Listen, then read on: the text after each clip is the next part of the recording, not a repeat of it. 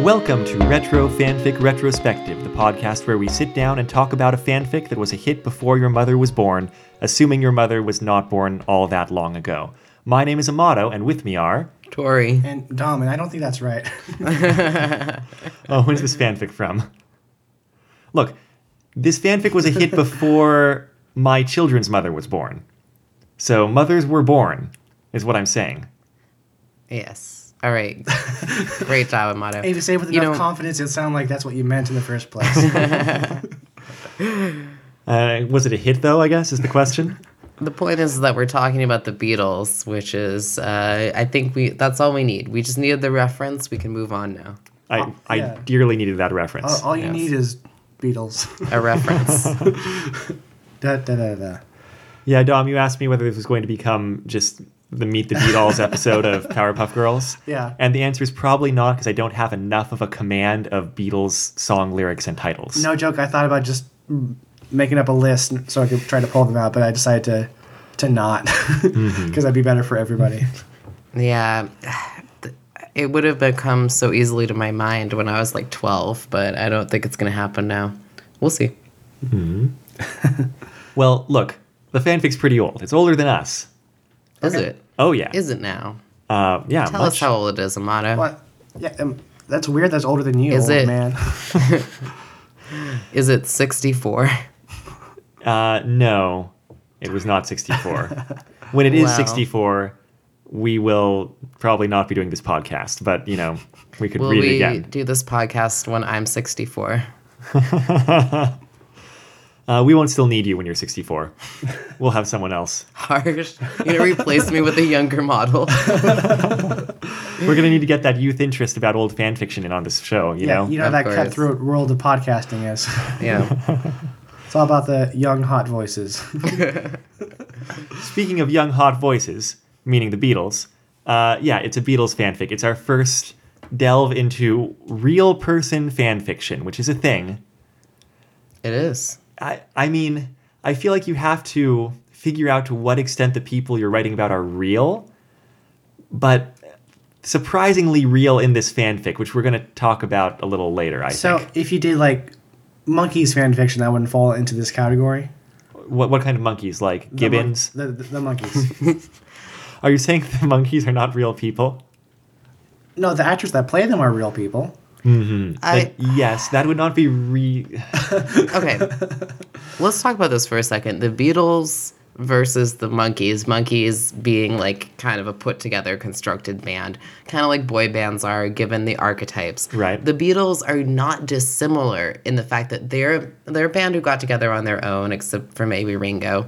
Point being is that they weren't marketed that way, but they still had these m- at first, but they weren't constructed that way. But they still had these movies where they kind of played amped up versions of their personalities, and even if we talk about them not playing the caricatures of themselves in film, we're still talking about a whole huge fan community that saw them as characters. Well, how about other people playing them as characters in cartoons or whatever?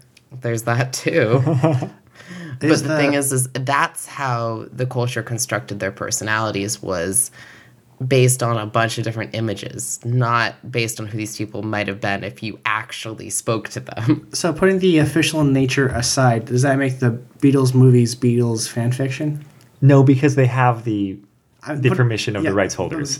Putting that aside, because they are hmm. playing like fake versions. I think it makes it Yeah. fiction. okay. Yeah, oh yeah, fiction. Yeah. yeah, for sure. So we Just haven't like- actually talked like, like the Monkees are.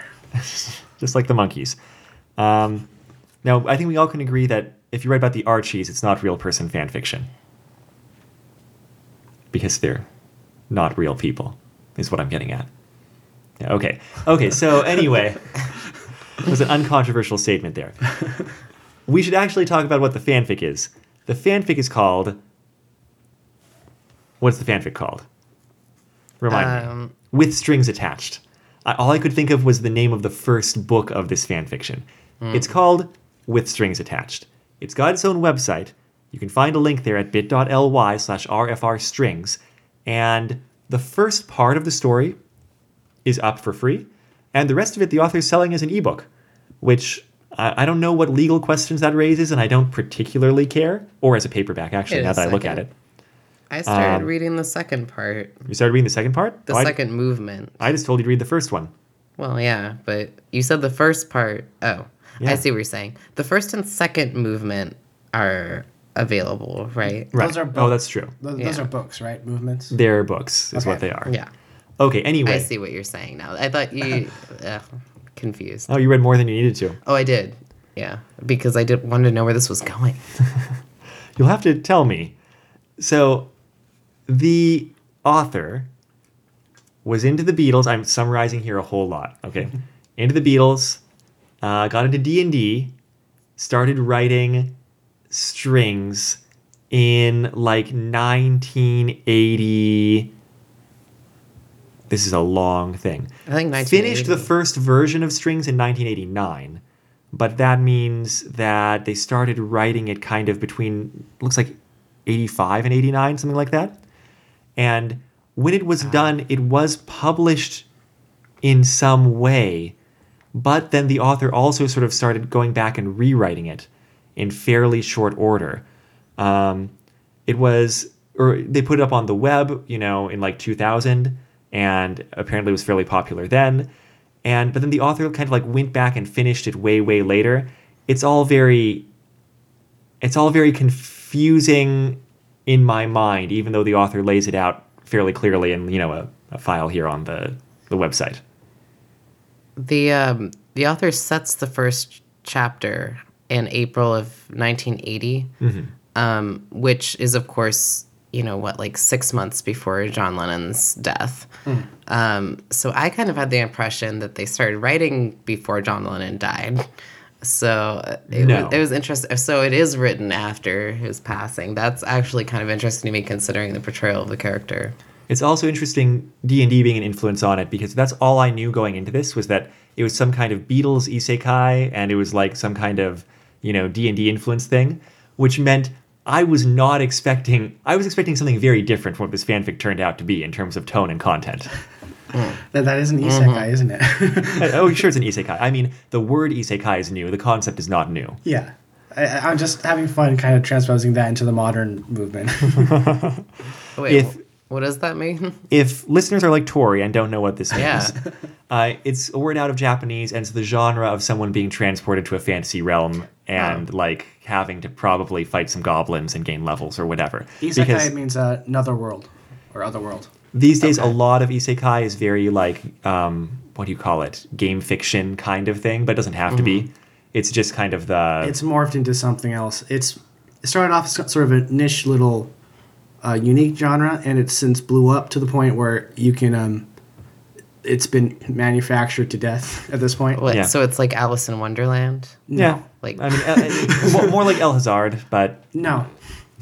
The trope is a character like gets transported to another world, uh, either summoned or dies and gets reincarnated. Uh, they go into another world and they then have some sort of super magical cheat ability that makes them the, the best in the world, and they go through the entire world kicking ass, nicking names. yeah, that sounds about right. And that's gotten so cliched that, that now there's ones where they get transported and don't have a cheat ability, and that's the hook. Wait, wait, yeah. So the So the, the being super awesome is not essential to the genre. it is part of the genre. Well, if that's the case, this is not isekai because the Beatles are the opposite of ass kicking in this. They're like at the mercy of freaking everything. which is why I thought the comparison was funny at first. so it's still like Alice in Wonderland. um, what's No. Alice's superpower? yeah. Alice like manages to get through everything by being clever, despite only being like ten or eleven years old. I don't think you're Mm. quite grasping the amount of cheat abilities they have.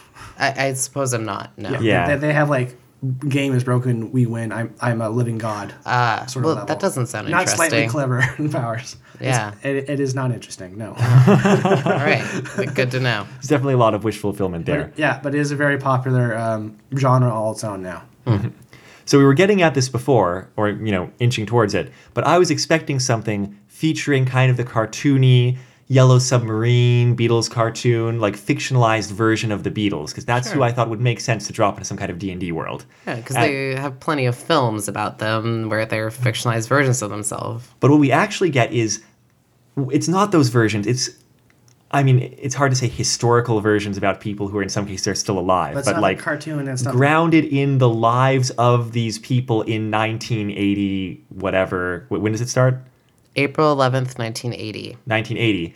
Like their circumstances the of the real Beatles people in there are kind of the where they're all launching off from as characters. but Yeah. it's not the cartoon and it's not the um, Beatles movies. No, this is like John Lennon married to Yoko Ono. This is like, Yeah. you know, George Harrison, who like is very Buddhist, maybe too Buddhist in this fanfic. Oh, Yeah. yeah. I just want to disclose up front that I had a busy week with a seasonal job and rehearsals for Midsummer's Night Dream, and I mm-hmm. didn't actually manage to make it around to reading this, so I'll just be um, asking a lot of probing questions. I think All right, so mm-hmm. are you familiar with the Beatles? I am familiar with the Beatles, but not as much as everybody else seems to be. Mm-hmm. I was. I, I grew up kind of passively listening to the Beatles. Like we had some CDs and like mixtapes that we went through, but I never at any point like researched, never got whole albums to sat down and listen to them or looked up the history of it because I was just enjoying the music pretty much. How I- dare you? I don't know too much Yeah. about the lore. I know Paul is dead, but that's about it.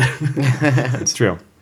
so just hopefully I can make through through this podcast with a little help from my friends. Well done. uh, going up from from you, I know more, but mostly through like weird osmosis and such. For example, I couldn't tell you between Paul and George which one maps to Princess Morbucks and which one maps to him. So, you know, I, I'm just not that familiar. Obviously, Ringo is Fuzzy Lumpkin, and you know, John Yeah. is Mojo Jojo. Yeah. Absolutely. um, but Tori, I think you're going to save us here, right? yeah, well, I um I went through a a belated Beatlemania in my youth. I mean, like, you know, I I was one of those kids who grew up on classic rock, listened to the Beatles, listened to Moody Blues, listened to Pink yeah. Floyd growing up. And I went in middle school, like maybe around sixth grade. Just I, I mean, I've always been a little like very into music and play guitar and stuff, but uh, I definitely had a Beatles phase, and it was strong. And I watched all the films, listened to all the albums on repeat, and immersed myself in the lore of the Beatles, like to the point where you know I felt connected with them as characters, which I think this author does. So I do think maybe that will help me lend some perspective on where this author's coming from. So as the resident Beatles historian, what's the significance of starting in 1980? John Lennon was killed in October of 1980. Hmm. So I think what this author is doing is they started in April. So I think they're trying to do it, you know, this is about 10 years after the Beatles broke up. They're trying to do it right before he died because I in my mind what this author wants to explore is the fraught relationship of the Beatles, you know, almost a decade after they'd broken up mm-hmm. and what that felt like then. And I, I think they do that in this. I think it's mostly about John and Paul because I think as, you know, when we look in on the Beatles, we think about their relationship. It's, you know, the Lennon and McCartney, what happened there.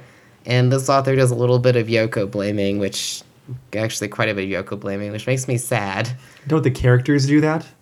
Well, yeah, but I don't see the author like disagreeing with that, you know. Uh, well, let's get into this from the start and maybe we can talk about it. Okay. So we start off with some weird dream from Paul, and Paul is the I would say the mainest viewpoint character, especially Yes. early on. Yeah. And like he's having a dream, he's like watching TV in the dream, and like some you know weirdo glowing humanoid shows up in his dream and is like, "Hey, what are you enjoying this like western or like adventure stories that you're watching on this TV?" And Paul's like, "Oh yeah, yeah, I mean it's it's, it's cool." And the glowing figure is like, "Wouldn't you like to have adventures like that?" And you know, it's talking to him like, "No, seriously, you want to have an adventure on another planet?" And Paul, who is completely certain he's in a dream, is eventually like, "Oh yeah, sure, that'd be a lark. Why not?" Never follow a stranger to a second location. it's Well- not safe. And this creature's like, great, well, we're gonna do this. And by the way, this wasn't a dream; it's a telepathic contact that's easier to do while you're unconscious. So um, have fun. Yeah, and they also say you won't remember anything that we talked about. So, all right. Well, so what spell is that?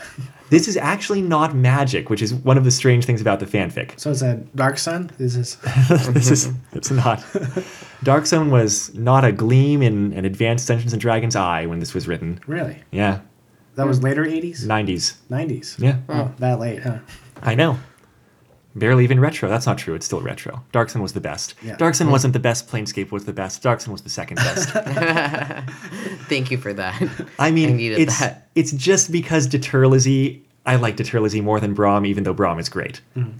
Um, so everyone, all these Beatles fans who are listening to this podcast understand what I'm talking about, right? Right. Yeah. Totally. The point is, as we find out when we get back to this, you know, character who talked to Paul in around episode four, uh, chapter four, I mean, is that these are aliens with super advanced technology. I thought this was a D and D thing. It's gonna, it's n- It's playing kind of- D and D inspired the author to write it, but it is not, in fact, a D and D crossover in any way.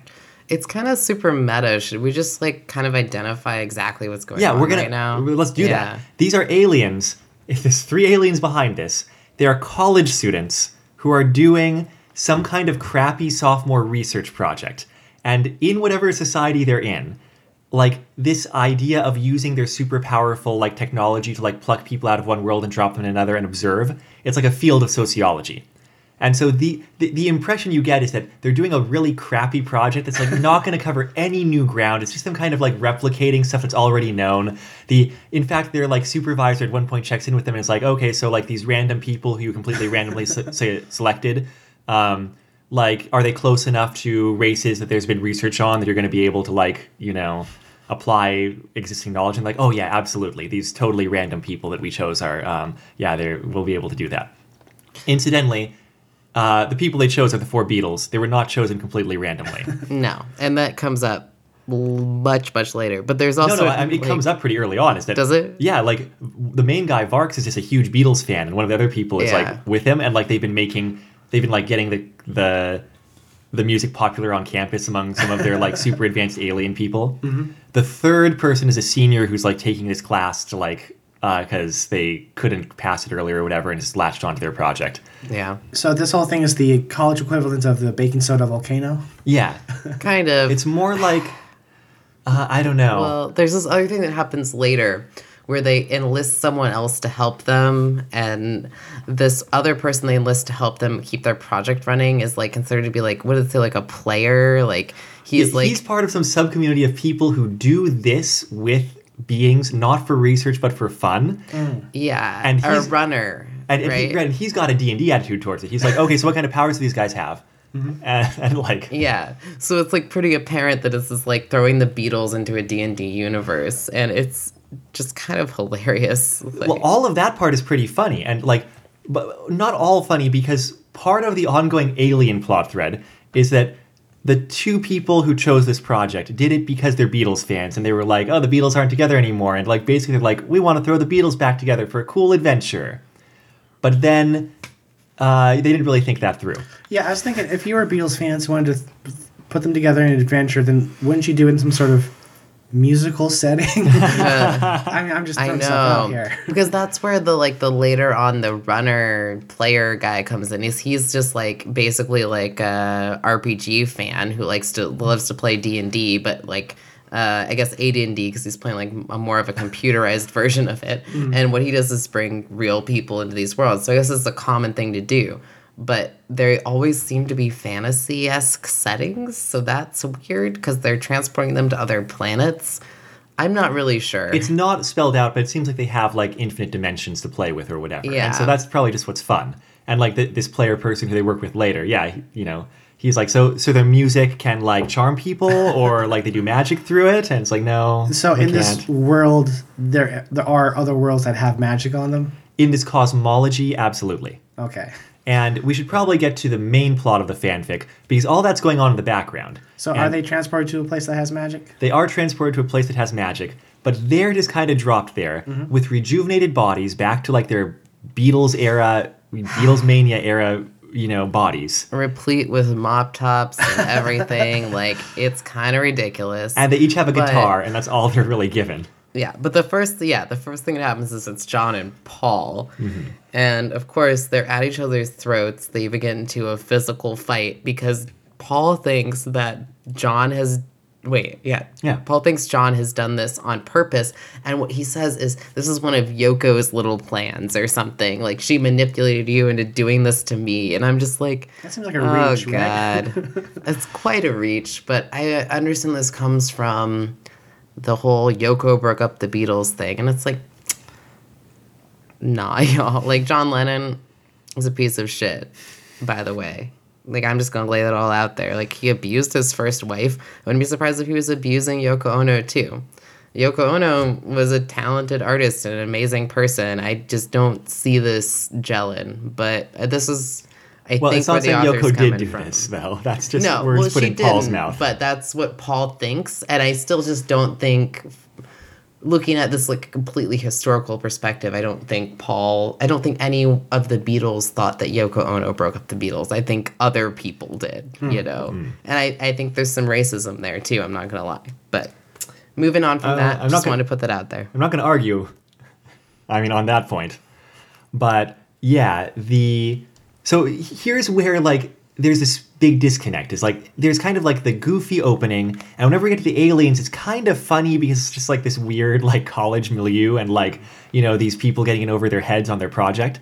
But for the Beatles, this is not in the slightest bit funny or lighthearted. Everyone is completely freaked out. You know, going through like you know uh I don't know what to call it. Like it's very very stressful obviously.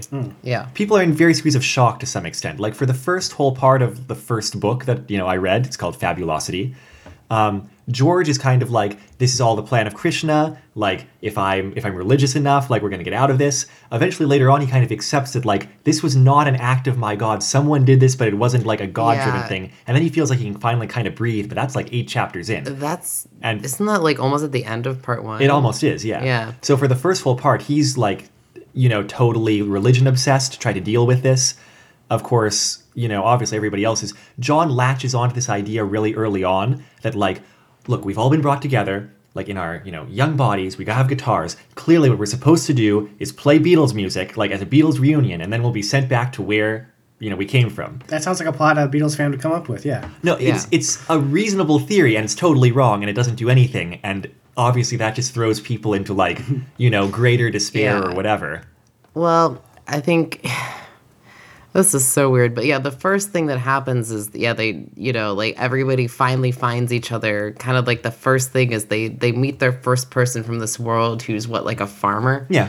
Um, and there's a lot of talk of like cross chasmers, which they're supposed to be, or Yeah, there's a whole- cross chasm. There's a whole cosmology and geopolitical situation that they're dropped into and in normal form like they would rather not deal with it but they kind of have to.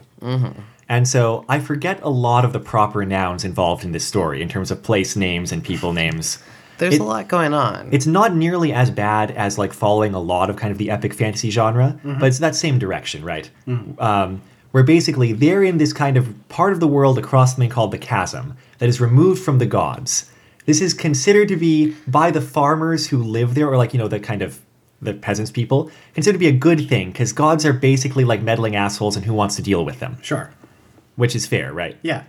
Uh, however, another social group crossed the chasm a while back and conquered them and said, Hey, we've brought back the gods. We're here by divine right, and you have to do what the gods say. The gods are not, still don't actually have any influence here. But that's like the fiction used by the ruling class to justify their, you know. well, we don't know if the gods have an influence or not at this. uh, it's pretty clear that they don't. is it? Uh, It pretty much is. Like the person who's in the know, the sorceress who they befriend later, like the kind of a wizard adventurer person um, who's living at the castle. I, I forget Well, that people's was many names. chapters later, but uh, yeah. Well, yeah, yeah, yeah. But, but later on, like you know, she seems to know what's up a lot. Yeah, a lot okay. better. And like part of her problem is that she can't even apologize to the god who she offended because she's cut off from everyone's cut off from the right, gods there. right. Anyway, so there's that. Mm-hmm. And there they claim just in that sort of like d&d bullshitting like yeah say yes you are a god they Yeah. claim to be cross chasm really early from across the chasm really early on um, which throws them into these other kinds of like possible problems but we it's kind of hard to explain it's all very complicated So while, while this is going on, is there anything about the fact that it's the Beatles going through this and not some other characters um, add anything to it? Not really. I mean, the fact the fact that they play music informs some of what happens in an immediate sense. But thematically, it doesn't I don't know if it But- had to be the Beatles, no. No, it definitely didn't in terms of the um the the plot of this world. Like I was this expecting, like- plot. But the point is is that their relationships are being tested Mm-hmm. through going through what they do go through, which is a lot of hardship in this new world. So I think you're right. Like, um, I think what you're suggesting, Dom, is this doesn't have to be the Beatles in this world, and in some ways, it feels like it's not. Because like it sounds like they have a story written already of this fantasy story with the gods and the chasm. I'm just wondering what the addition of real people add to it. But you know, I think that's the wrong way to look at it Mm-hmm. because I think what they did is started from the place of I want to talk about the Beatles, and for some reason they created this whole other world, and they did it. You know, it's a pretty effective cosmology and a pretty effective, strong world. But I still think their main focus is this is all a vehicle for the Beatles' relationships with one another. Because again and again, it comes back to them and testing their relationships. However, yeah, I don't necessarily see the connection. I'm not like, yeah, this is the world that would make the Beatles want to come together. I really don't see that. But it's still always about their emotions and their feelings and like how they broke up and how they should get back together, basically. Well, you you mentioned the Be- Make the Beatles want to get back together.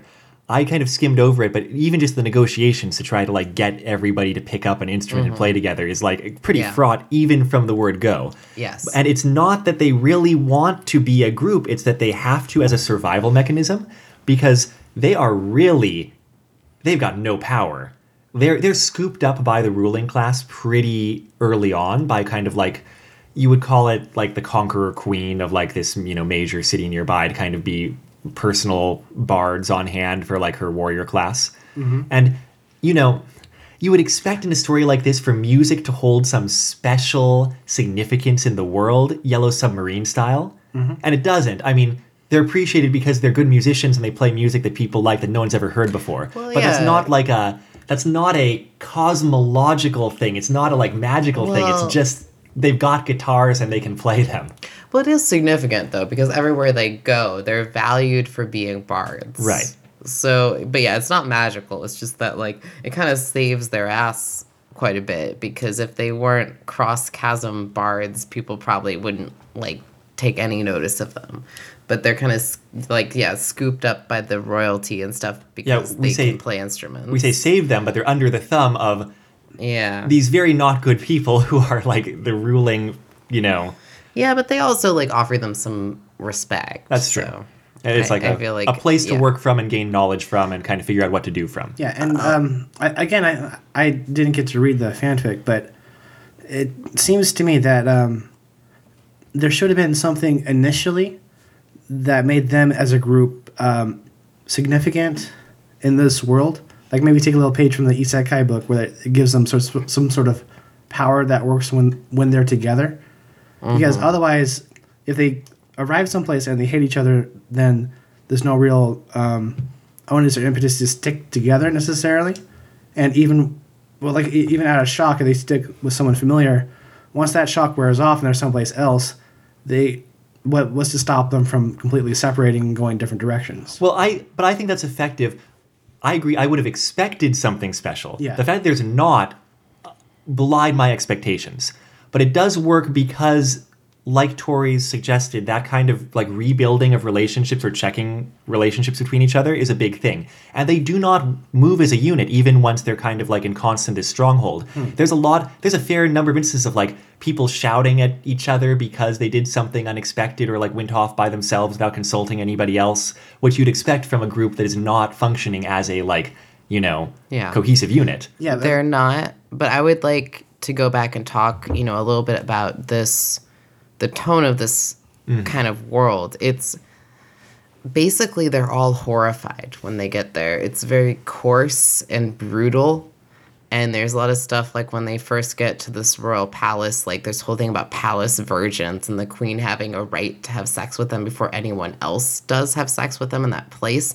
Kind of implied that everyone's having sex with everyone. or- and well, that if or- they do have sex with other people before the queen, they're going to get executed because she has a right to the palace virgins. But she can also give that right away to other people as if they're kind of property sexually. So what I want to say is that there's a lot of horrifying elements both for the reader and for the Beatles being f- from our culture essentially. Um, kind of moving into this new world, which I think wants they want to stick together because they're very afraid of this world. It's very violent and it's very coarse and it's very harsh to them. And I think that's what motivates them to stick together. Yeah, I'm just talking about in a world where there's uh, magic and sorcerers and dragons and whatnot. That like you would have this interpersonal conflict, but there'd be some sort of um, other story force that would push them together. Like, oh, they're angry at each other right now, but they have to get together and summon Voltron Yeah. in order to win. You know?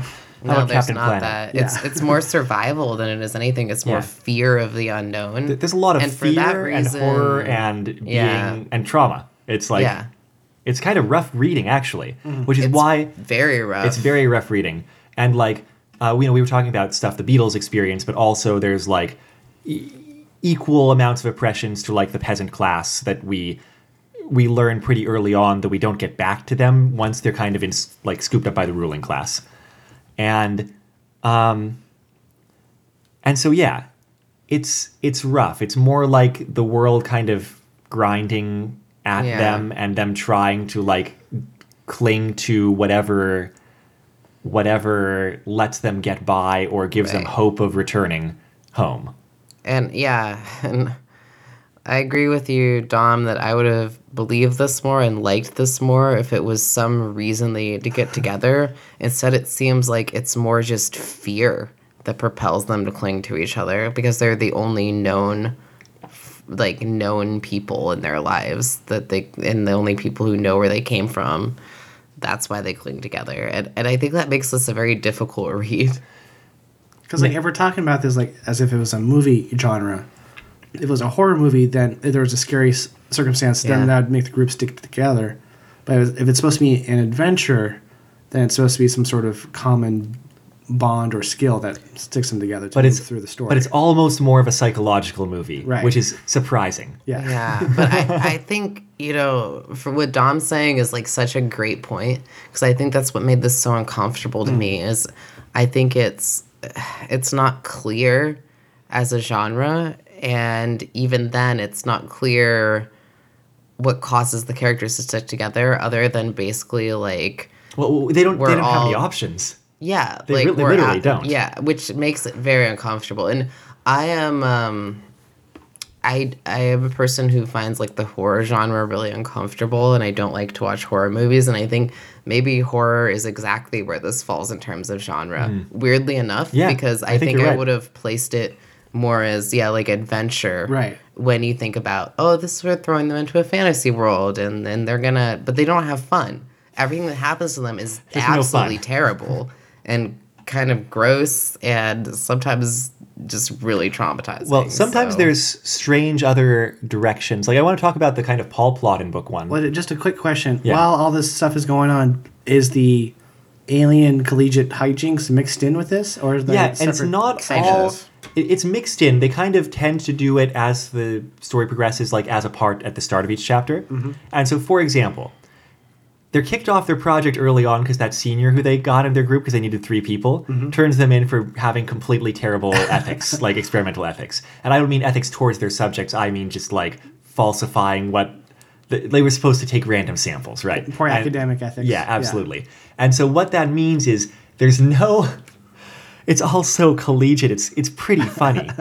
It's like they're they're dropped from the class, which means they don't have computer priority access to run like to monitor and like run the experiment, right? Right. And this is 1980 whatever's computers where like you had to sign up for blocks and like the computer science students get dibs. Right. And like Yeah. other than that, you have to like scrounge to try to find a block of times you can run Colossal Cave Adventure off of like your you know room big computer or whatever. Right. Um, and so like that's part of the problem. And like there's a um, they're using kind of like a crappy weak computer. I feel like for a little while that like can't do a whole lot. And you know, computer here is being used in a general sense. It's like a piece of technology, whatever.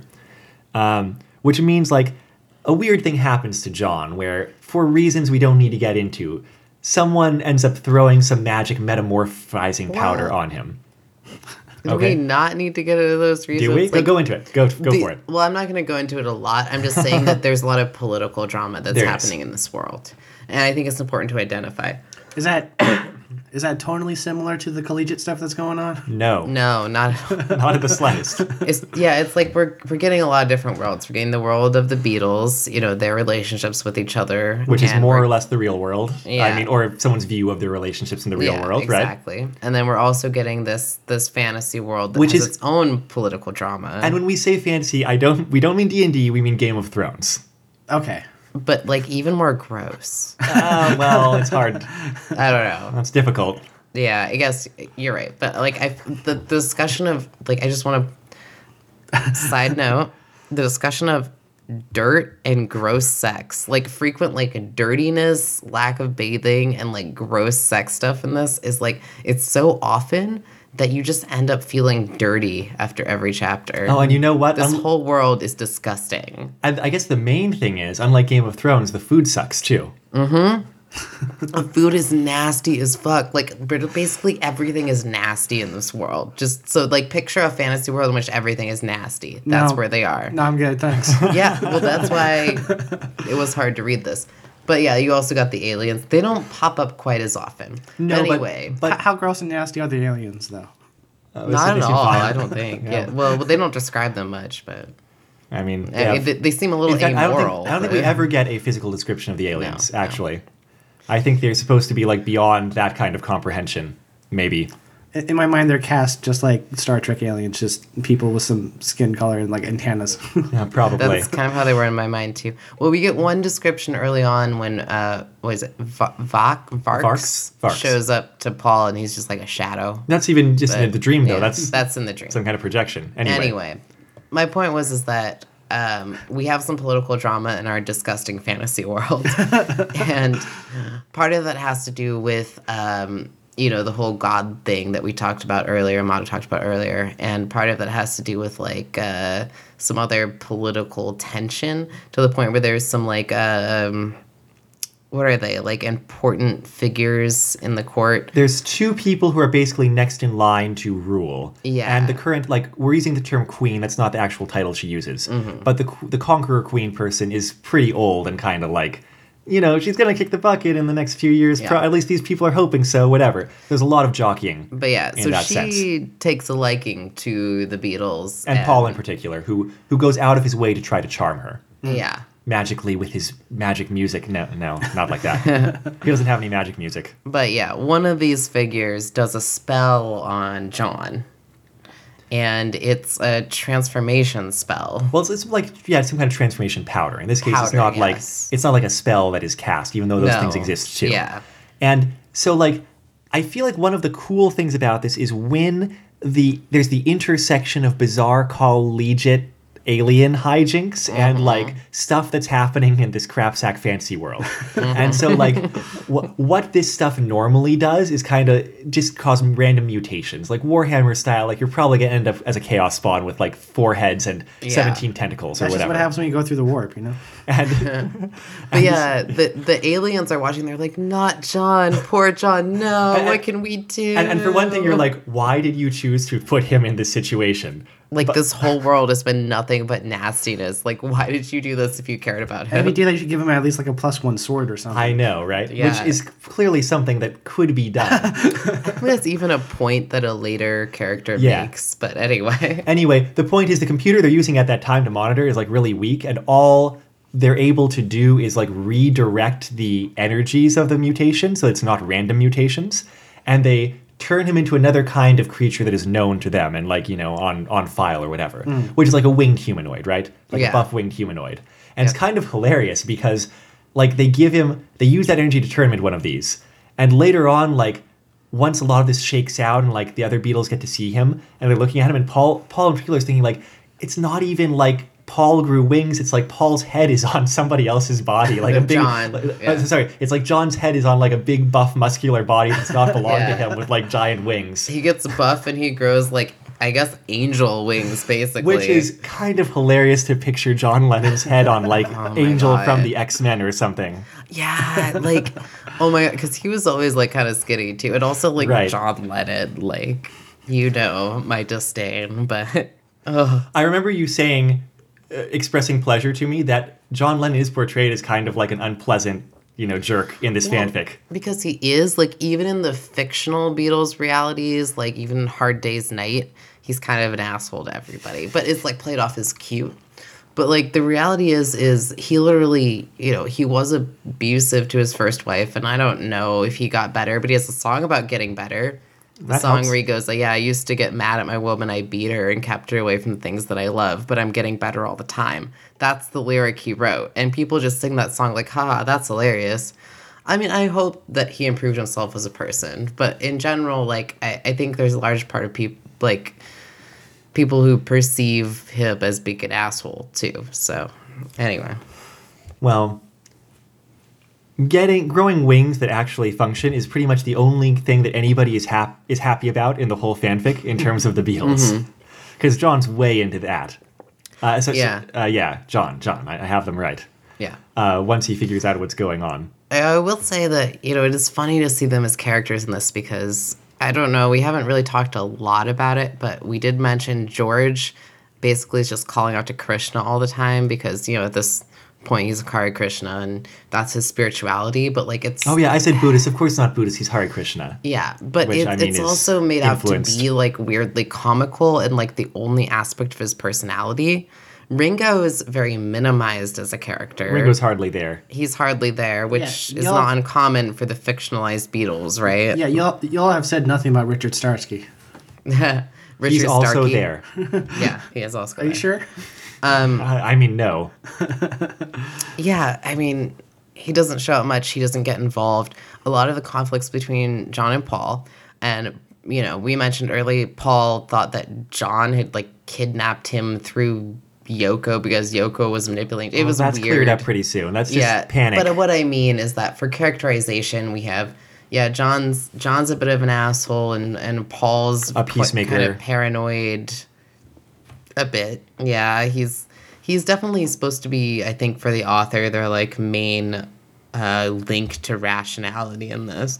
But George is just like over the top with his spirituality to the point where he's almost nothing other than being a Krishna. So, and trying to rectify his religion with what this world is giving him. And uh, I- I think it's effective. I think it's effective in terms of different ways of people is totally freaking the fuck out about something that they should be freaking out over. Yeah, Because but- you know Paul's Paul's attitude is like he's the one who's always looking for something they can do that provides some avenue of hope or helping you know maybe get Yeah. them back home. Paul's definitely the you- rational one. You need well, I mean, yeah, he's also panicked a lot, but yeah, yeah, but all of, of the four. he's the he's the one who's trying to do the most useful things most often. Anyway, um, I only read up through the first book, which is called a uh, movement, and it's called Fabulosity. I don't know why, and it does feel like a cohesive book because at the end of it, the situation changes drastically. As you might expect in a society where they're outsiders and there's a lot of like taboos and like rules that they're under the thumb over, or else they'll probably be killed. They Uh, end up tied to a stake and about to be set on fire. Yeah, Oh, cool. Call No. I, that's. I mean, not, Yeah. not not they're not actually tied to the stake. yeah, uh, on executioner's block or hangman's gallows, etc. Yeah. Yeah. and they're they're teleported away by this kind of ally that they made who doesn't necessarily Yeah. like them that much, but like she's really looking for Well, avenues yeah. to. No one likes them very much in this world. No one likes anyone in this world. but who is has clung to them in a couple of ways as like a possible way of getting her own goals accomplished. And Yeah. she teleports them out while claiming that she's disintegrating them with her magic. Uh, that's a good one. Yeah. uh, and they're supposed to go do something for her across the chasm. Um, Well, yeah, originally she was going to come with them, but then some circumstances intervened and she couldn't. she has this kind of makeshift D and D plan to get herself across the chasm. It's it's, it's kind of like interesting Well- well, once you pick up all the details because she was banished by the gods across the chasm mm-hmm. and cursed that any boat that she steps foot on will sink. She's Grew the Wanderer basically mm-hmm. in that sense, and so she can't get back. She hasn't been able to contact any of her friends across the chasm. And so she's like, "Oh, you grew wings and you can fly and you can propel yourself. Yeah. I have all this magic stored up, and I'm going to use it, and you can fly me across the chasm for multiple days, and I'll keep casting strength spells on you so you can carry me, and I'll keep casting like nutrition spells on you so you don't have to eat. Yeah. And uh, you know, Paul's like, uh, okay, uh, sorry, John, who has the wings, Yeah. like. Okay, sure, I guess. And but eventually it falls apart because of the extremely like minor detail that like he needs more food than she had taken into account, like to maintain his like super hyper buff, able to fly body. And anyway, it's all very specific. Anyway, all I'm going for with that is that there's a lot of characters who have their have very specific goals to which the Beatles are very peripheral. Mm-hmm. And it's kind of a cool thing about the setting is that like it feels real in that sense where like Yeah. just because there's now some British musicians in this setting, it doesn't really change all of these existing power dynamics and schemes and, you know, people's personal interests, and no one really cares about them except the extent that they would. And yeah. Yeah. it's kind of well done, honestly, in that sense. Mm-hmm. It's kind of strange though because you really expect when the, the aliens pull them together specifically and, and at the very start that they're going to be the center of this this whole story in this whole narrative. And especially because they're they're sort of sort of developing better relationships with one another. They're at least John and Paul are at least speaking to one another now. Mm-hmm. And frequently they are playing as quote unquote bards in this world. They're playing music together to the point where their their fingers are getting bloody because apparently they were renewed to a, a younger state where they didn't have the strong calluses of playing music for decades. Weren't they So still musicians at that point?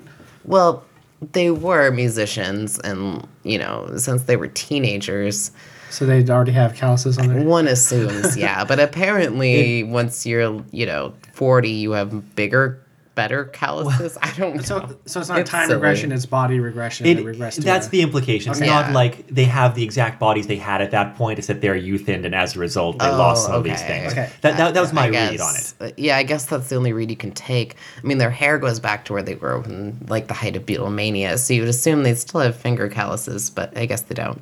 Point being is, yeah, they, there's a lot of little things. Um, Any other little things you want to talk about? well, no, actually, a couple of big things before the end of this. Um, there's a thing that happens with John's transformation. His psychology is affected by this. Like, he just wants to fly no matter what. And he feels like super weird and powerful. And like his brain is affected by his transformation. And it's super scary for him. And then also, he because it's so scary, he's given a drug by the the female mage they meet that makes them kind of you know calm down, and they have a weird interaction because of that. Well, yeah, she she needs to like get him under control before he like shows anyone he has wings, which would be cause for being murdered. Right, and at first he thinks he can't fly, and then he does. So there's a there's a few little beats, but the big thing is uh, something that happens with George. Um, that happens in this book. Yeah, yeah. Book Yeah. one. No, I don't. there's I don't, I don't want to talk about this, but well, we don't have to dwell on it, but it's worth it's worth mentioning. well, among, it's important to mention. yeah.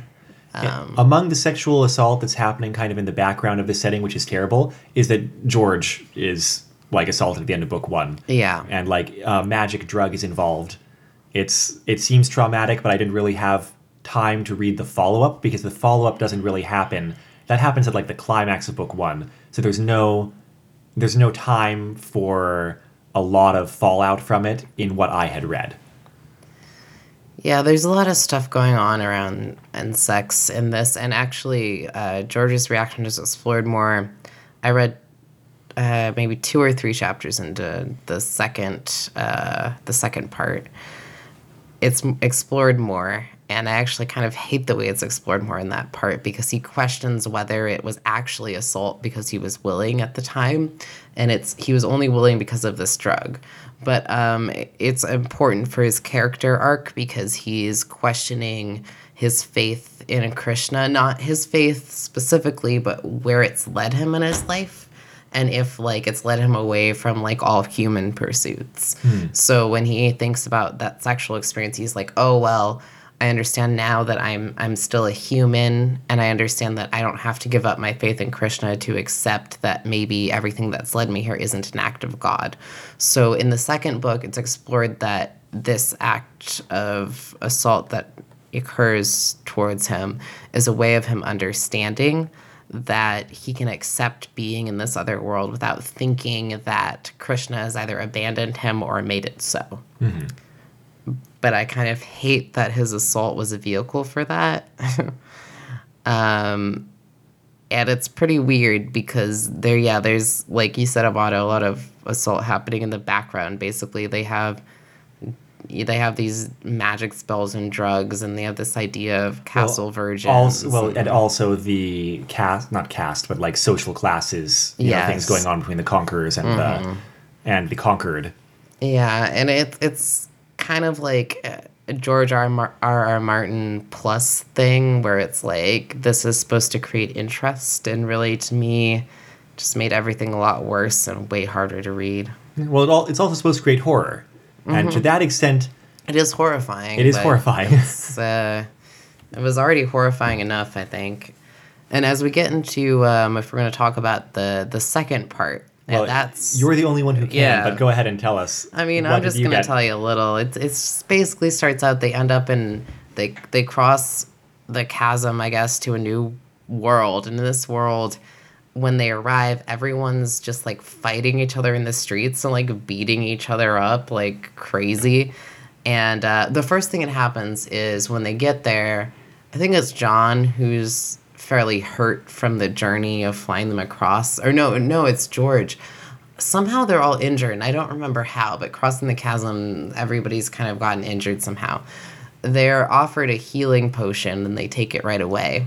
And we shortly find out that in this new world people kind of like get upset with each other and beat up on each other and then quickly take healing potions. Because they play in this bar where they're like lauded as bards and they're playing the music and everybody likes them. And all of a sudden everyone starts fighting one another like viciously and brutally and they have to hide under a table and they're all scared. And Ringo's super drunk and uh, George is finally at the place where he's like this is may not be an act of God or it doesn't matter. And they're all hiding under the table and they finally get up and they get hurt and blah blah blah. And then everybody stops fighting and they all take healing potions. So in the new world they're in I guess that that's how it is That's so. kind of interesting since this is like the world with gods, with like you know, what, Yes. as a D and D player, I think of Yes. as clerical magic, and it's like I'm it's, it's curious it's 'cause I interesting wanted to to, read think- more. Yeah, I, I would assume that comes from the gods because there was nothing Mm-hmm. like that in the on the other side of the chasm where the gods were not around. right. And yeah, imagining if you reach a certain level of accessibility of healing magic, like that, I've never I've never encountered anyone really exploring like societal fallout from that. Yeah. Well, that was kind of the weird part of this fanfic for me is it kind of felt like various like some of the darker like Doctor Who episodes pieced together, but like all of them as a string because every time they go to somewhere else, it's like some dark thing that they have to realize.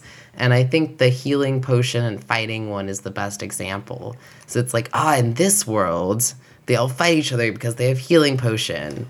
And it's like So it's kind of like the worst version of Kino's journey. Yeah. Oh man, it's so much more Kino's journey than is everything, huh? It's like very Kino's journey. And so while this is going on, I assume the um, aliens have to get more alien pledges to the alien frat, or they'll lose their alien charter. well, there's no mention so far of the aliens in the first three chapters of the second book. So Yeah, we'll the see. status quo was that they got that other runner to help at, Yeah. help them out because he had like computer renting privileges, computer sign up privileges He that they was didn't. like the uh, the son of the headmaster of the sc- or uh, dean of the school or something like that. The He alien was son of the alien dean important. of the he was alien school. important for some well, reason. yeah, no, he he was some exchange student, but had like done some like super great Mm. Oh, like okay. he- a lot of work on the computer systems or something, and therefore they had you know, rewarded him with Mm-hmm. priority access. I think I think the quote you're thinking of is they were saying like he could kick off the dean's child like off the Oh, computer if okay, he said that's he right. Yeah. yeah if he said he wanted computer time or whatever. He was just like that important. Yeah. It's just a shame that the Beatles didn't get in the situation, you know, 30 years later when they all had super powerful computers in their alien pockets to run these things off of. Right. Of course. it's just this fanfic did not go at all where I was expecting it to go. It's, uh, yes. In conclusion, Well, because you, you sold this to this to us as a um, Beatles slash D and D crossover. that was my impression. And so, It's yeah, not it- wrong. it, it's not right. I mean, the the type of fantasy this is is not really D and D fantasy. No. and I mean, it it really wasn't claiming to be. I just knew that D and D had been an influence on the author's idea. The author wasn't selling it like that, really. I, and so right in the end, I feel like this fanfic is actually pretty good at being what it is trying to be. It's just that's not what I expected, and it's not really what I wanted. which was horrifying. Yeah, I agree. but like, what do you think this fanfic is trying to be? I think this fanfic is trying to be what you were describing is like testing the Beatles through horrifying, like terrible circumstances, you know? Yeah. And exploring their characters in that way. And mm-hmm. I feel like the alien angle, which is the entertaining part, is secondary. It's completely secondary. It's Yes. not it's not what the story's about at all. It was a conceit in order to make the the main idea happen. Right. And so, as the Beatles going through terrible, traumatizing shit and seeing how that affects them and their relationships, I feel like it evokes the emotions competently. It sets up character work competently. The writing's not bad either. Um, it's just not pleasant to read. No, it's not. I mean, nothing about this is badly done or badly written. Nothing. No. It's just, it's so weird. it's like Yeah. the author cared about the Beatles, you know, and how they were as, like, at least caricatures of the humans they were, but, or how the author perceived them as humans, getting back together as a group, as a fan, you know, of the Beatles, the way a fan would be. Hmm. They cared about that, but they also cared about creating this kind of like yeah horrifying grotesque fantasy world. They also cared about this whole like alien plot conceit in which the aliens were running a D&D game in which the Beatles were players except also real people. So this is so many premises. That's not exactly what the situation is, but yeah, I get Well, it. I mean, how else would you put it? Uh, the the aliens are running a lab rat experiment where the Beatles are the lab Sure. rats, and then they lose access to their lab rat maze. Fine, but it but it also like fails to acknowledge that that the author is like kind of making a D&D type conceit out of that. Do you know what I mean? Well, you know, I know. Especially when that other runner comes in, it's a lot more. That's kind like- of the metaphor being used. yeah, we're playing a game with them as the characters was Right. like something the author wanted to do, I guess. It, it's just it's a lot, and none of it is bad. It, it's just weird. So, I think we're about at the point where we can wrap up our discussion. But I'm not even sure. You know, normally I ask, what did we not like about the fanfic, and then what did we like about the fanfic? And I'm having trouble untangling my own thoughts about the fanfic in the first place, just to like think about that in those terms. Well, and I agree with that. And to me, I would identify that as something that I didn't like because there is so much going on in this that it becomes convoluted.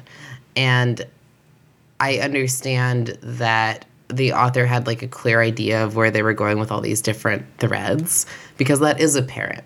But the fact that when you read it as a reader, you end up confused, I think is a point of criticism, especially because you're a little bogged down by some of the like more dirty and grotesque details, such as sexual assault being involved in this.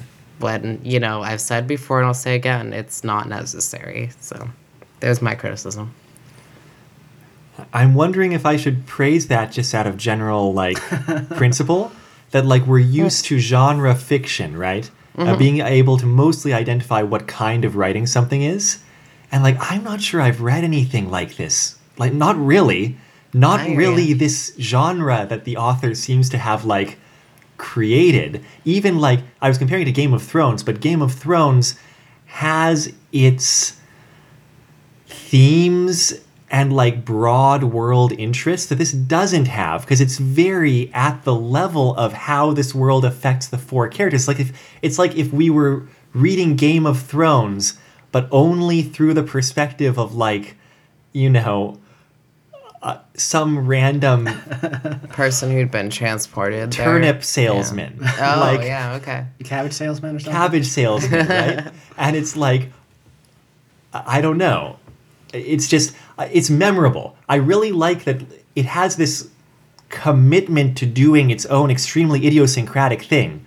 Mm-hmm. And I think that's praiseworthy, even though I didn't like reading it and I'm not going to keep reading it. You know, where my praise comes in is that I didn't like reading it either. Right. And that's be- like I, I, but but I must have on some level. It was horrifying and grotesque and and gross and hard to read. But like I do get where the author's coming from. They're coming from this like gritty medieval fantasy, Right. Where like they're trying to be very realistic. It's part of that, like, it's part of that pushback against the normal fantasy genre where it's like, no, look, none of this would be pleasant. All of this would be terrible. Exactly, yeah. And I think that's actually a really good thing to do is to point out like why would you idealize like an extrapolation of medieval times? Right. Like Right. they were the dark ages, like things were bad. Yeah. Um yeah, let's be real. And the author's into that.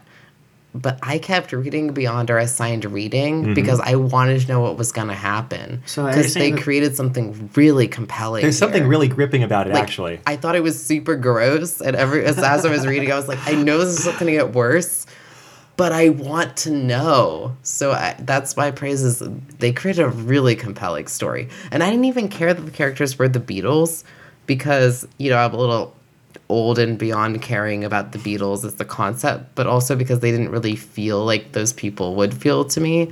They were just, you know, they weren't interesting characters enough to me, or, or at least they were likable characters enough. But I still wanted to know where their journeys were taking them because the world was interesting and because their. Um, yeah, I may have misspoke. My point is they weren't likable characters, but they were interesting characters. I wanted to see where their journeys were taking. Except Ringo. Yeah, Ringo, I yeah didn't have enough for me, but actually at the start of the second part was getting something. Oh, so, really? I mean, I guess it's not like the author would just ignore Ringo. That makes No, sense. yeah. I, I feel like it's. I feel it's more I like faith. the author had enough Yeah. balls in the air in book one. I feel like. Yeah. You're right. There was just nothing. I knew Ringo was gonna become a character, and I still believe Ringo would become more of a character. So Maybe he'll get that I plus might one keep sword and- yeah. carry the party through. So what you're saying is you you liked how it um it moved you, even if it was in some weird direction sometimes. and it's all very unexpected. I Right. think that's the compelling part. Is like I still have no idea what's gonna happen, Right. and that compels me quite a bit. That's actually a bit rare in fiction. It is. Yeah. Yeah. It is. Yeah. To have no idea what's going on. I was. Maybe that's a part of what makes it so uncomfortable to read. That could be is like if you know someone's going to have a big terrible battle, but it's like, oh, I, I know this formula. It's going to fight against the dragon. He's going to win. He's going to go mm-hmm. home. Then that's not really tension, is it? Yeah. th- This this really happened to me earlier. You know the Babysitters Club comic adaptations that Raina Telgemeier used to draw, but mm-hmm. like you know she stopped No idea what you're talking about. Okay. so, so there's adaptations of the Babysitters Club books in comics, and mm-hmm. Raina Telgemeier, who's a great artist, did like the 1st mm-hmm. five of them. And the next few, they switched to a different artist who's good. They're not Raina Telgemeier, but you know, I was picking up the most recent one of those because I was like, yeah, I've I've enjoyed reading those, you know, kid comic series things. And once the conflict was set up in that story, I just knew the whole shape of the story for the rest of the book, and I was just like, I'm. I don't even really want to read this. And I just put it back down. That was the Hallmark Channel movie problem. Yeah. Right. Yeah. but there are some stories where you know the shape of the story and it's very comforting. That's true. And Or, you or like want to see it's about how it unfolds. Yeah. In that sense, it's true. It's like I knew. It, I also knew how it was going to unfold, like Mm-hmm. beat for beat. But that's just because it was Babysitters Club. Yeah. So on TV, they had a uh, on Nick Channel. They had randomly, I guess, it came out this year, if not this month or something, a SpongeBob live musical show. Yeah, I saw that that was on air. Yeah, it would. It was good. Mm-hmm. it was, I was expecting it to be complete crap, but it was good. But because what they did was like, they didn't try to do anything weird or surprising with the story. Like you saw, you know, knew exactly what was going to happen. But what they did was they did uh, good perf- performances and ways of telling and, and doing action like in the, in the meantime like they did good performances Yeah, yeah. like they had good songs they had good good dances they did unique things with the uh, costumes and props That's true. You can do a lot with execution. yeah like there was one thing where they were doing Oh, a, yeah. doing a song about being a sponge and what they did was like they blacked out the stage and had everybody come on and had sponges that were dipped in like um, Day-Glo paint or something and they would shape them and they'd do like motions like wave patterns and like make creatures out of them while the songs going on and that was unique and interesting. It wasn't surprising. That didn't it wasn't a weird story but it was good. Yeah it, it can be comforting and can be good. Yeah, yeah. There's also shows, you know, like um, where, like in Steven Universe, or like I recently watched the new season of The Dragon Prince, where like you wouldn't be surprised if a character might die, like because they create that potential for you that a character could die or something really bad could happen. Yeah. But you know, you're usually set up for that contingency. Whereas I think what this story does is make it really unsettling to the point where you're like, I just I I can't know what the contingency might be. Like anything could happen at any point. I think that draws it back to the Game of Thrones comparison, where mm-hmm. a Yeah. lot of people were surprised at a Yeah. of one remaining characters But- dying. The first time at the end of the first book when Ned Stark dies, you just know that like characters Yeah. are gonna die, And then you- and, th- and then you follow. You know, and Yeah. it just doesn't matter anymore. You're like, yeah, a bunch of people are gonna die. Like that's what you expect. That'd be the, I don't want to say enlightened, but maybe experienced Yeah. thing to think. Whereas I think in this story, it's like you, you kind of know the Beatles aren't going to die, and like yeah, That's probably true. people aren't going to die, but like really fucking weird stuff is going to happen. You don't know what that stuff's going to be. Like you just have no fucking clue. It's more like you know that the Beatles are not going to die because you and the author both know that would not be as interesting. Mm-hmm. yeah, but John Lennon turns into like a like a weird Harvey muscular Birdman. angel. Yeah. and but like that's not that like fucking weird except that like it affects him mentally and makes him like kind of crazy. And then like yeah a lot of weird shit happens that you just couldn't expect. It sounds it like it- doesn't fit. It sounds like it should be wacky in tone. Yeah. yeah. And it's not. but it's not. The tone is weird and gross so yeah. Ugh. My brain is broken from this fanfic and i blame you amato. You should. and i uh, will In terms of other people you can blame, I realized we never mentioned the author's name. Oh. The author's name is D. Aviva Rothschild. And once again, they've got a website up with links to the first two books of the story, uh, physical copies of the book and its sequel, and, you know, other stuff. It's a fairly thorough website, history of it and all that. You can find a link there at bit.ly slash rfr strings. This was episode 66 of Retro Fanfic Retrospective. It occurs to me that it's likely to be the Christmas episode. so, uh, a Merry. Yeah, pretty much. I kind of meant to get in a little Harry Potter cute Christmas themed thing in there somewhere, but life got in the way. So instead, you get just horrible things happening to the Beatles. Merry Christmas. well not everybody celebrates christmas yeah. Not everybody likes the Beatles. This is also Yeah. our, our last episode for the year, right? Um, is that the case? Actually, I think we're going to have something filling the space on 12:30 if this goes out 12:23. Oh, that's right. Yeah. yeah. So not quite, but uh, I think we will have recorded that earlier, so it might, you know, effectively be the last time we're talking about the time. now, the next fanfic that we discuss as episode 67 of Retro Fanfic Retrospective is going to be a very special time because we are going to be talking about what legends are made of. The Pokemon fanfic written by our good friend Taran. And I'd just like to state for the record that he's the one who suggested that we do this. Amato keep shouting that over and over again. yeah Look, I, I'm reading it. Um, I would, if I was Taran, I would not have suggested we talk about this on air. I just want to put it out there that Taran and I were together for four years, and he uh, never allowed me to read this. So this is going to be a new experience for me. It's going to be a reopening old wounds for Taran because you know I mocked it mercilessly back when I found out about it, as documented on my published MSTings online. Well, I'm excited to find out what this holds. And once again, that's likely to be the week after next, the very first fanfic that we look at in the cold, harsh light of 2020. Also, our first episode with the author physically present Yes, we've Yeah. avoided that so far because I like being not punched. feels like a dark portal has opened. Uh, I can't decide whether I'm laughing more about not punched or the dark portal. In the meantime, next week is a fun little diversion where uh, Amato and Tori return to the Utena text adventure game. Yeah, we actually make some progress that time. Yeah. Unlike the Sort first time. Yeah, Yeah. we do. We do. we we talk to some people and uh, seduce some others. You make good some time. you make some mental progress in your own dark descent.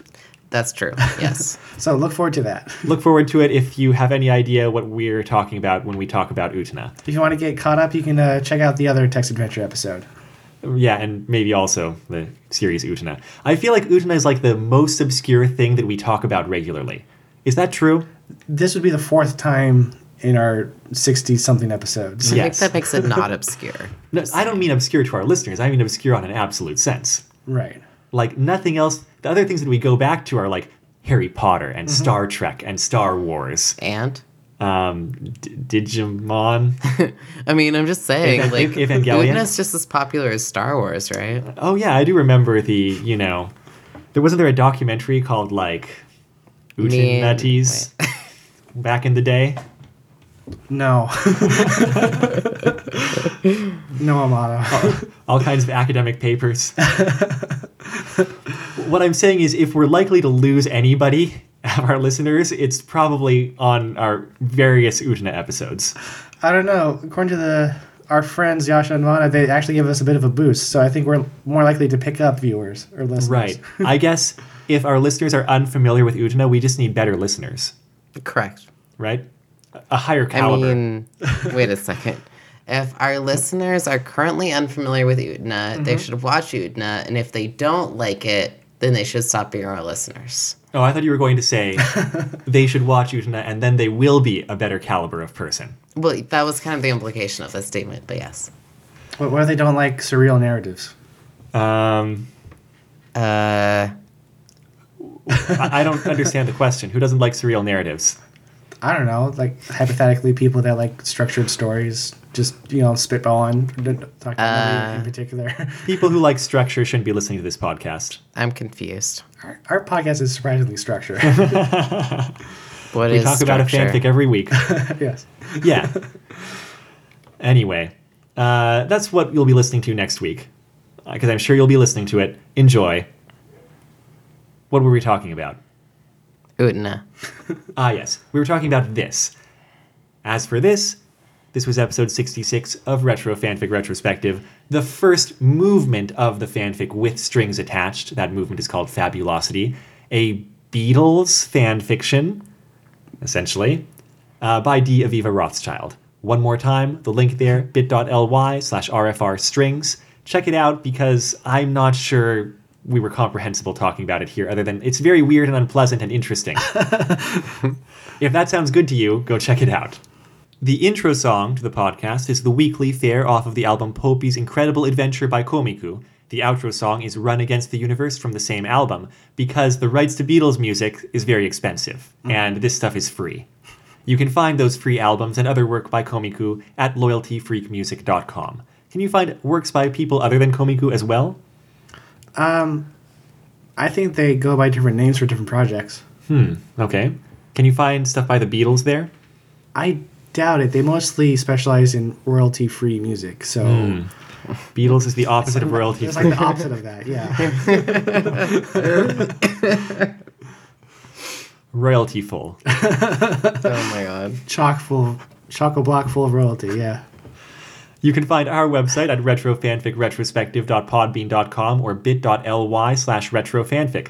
If you have questions, comments, or thoughts about the episode, please send us an email at retrofanficretrospective at gmail.com or contact us on Twitter at retrofanfic, Reddit at fanfic retrospective, Facebook at retrofanfic. I changed up the order there just to make it more interesting. Ooh. Or you could leave comments or reviews on whatever service you use, mostly Apple Podcasts, probably. That's where people seem to want them. I just also want to say if you're interested in the topic of fan fiction in general, you should take a look at the Twitter because Amato regularly updates it with different um, insights about fan fiction that, that come up.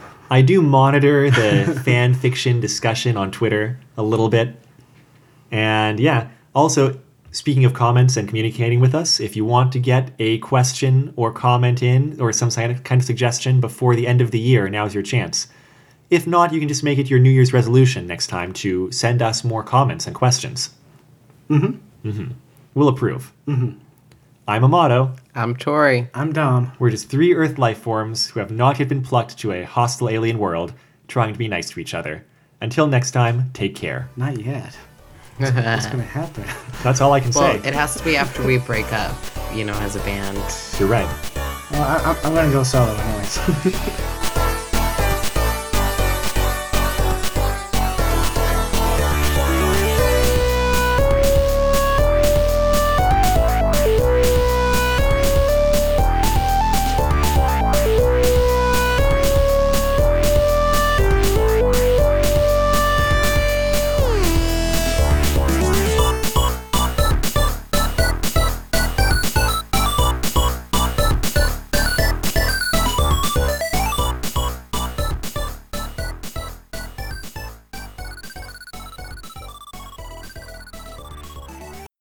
Steven's nose has always kind of freaked me out. Yeah, it's a little bit weird, but that's kind of a Steve Universe nose. I spend most of my time just hmm. not looking at it, not thinking about it. Mo- Most of your time in life. Anyway, it took me too long. So I, I watched the episodes too. They were mm-hmm. pretty good. Yeah. I liked them. I like. It, it's fun returning to old plot threads like Jasper. Well, And ja- yeah. ja- I like. I mean, obviously Jasper is like an excellent Piccolo slash Vegeta type person. Yeah. But my Yeah. favorite line read slash combination was when Steven's like, you know, fine, like you want me to fight you? Sure, I'll fight you. And just like the genuine pleasure in her face where she's like, really? You sure? like genuinely, that's like making her day. The fact that like Yeah. he's gonna try to fight her.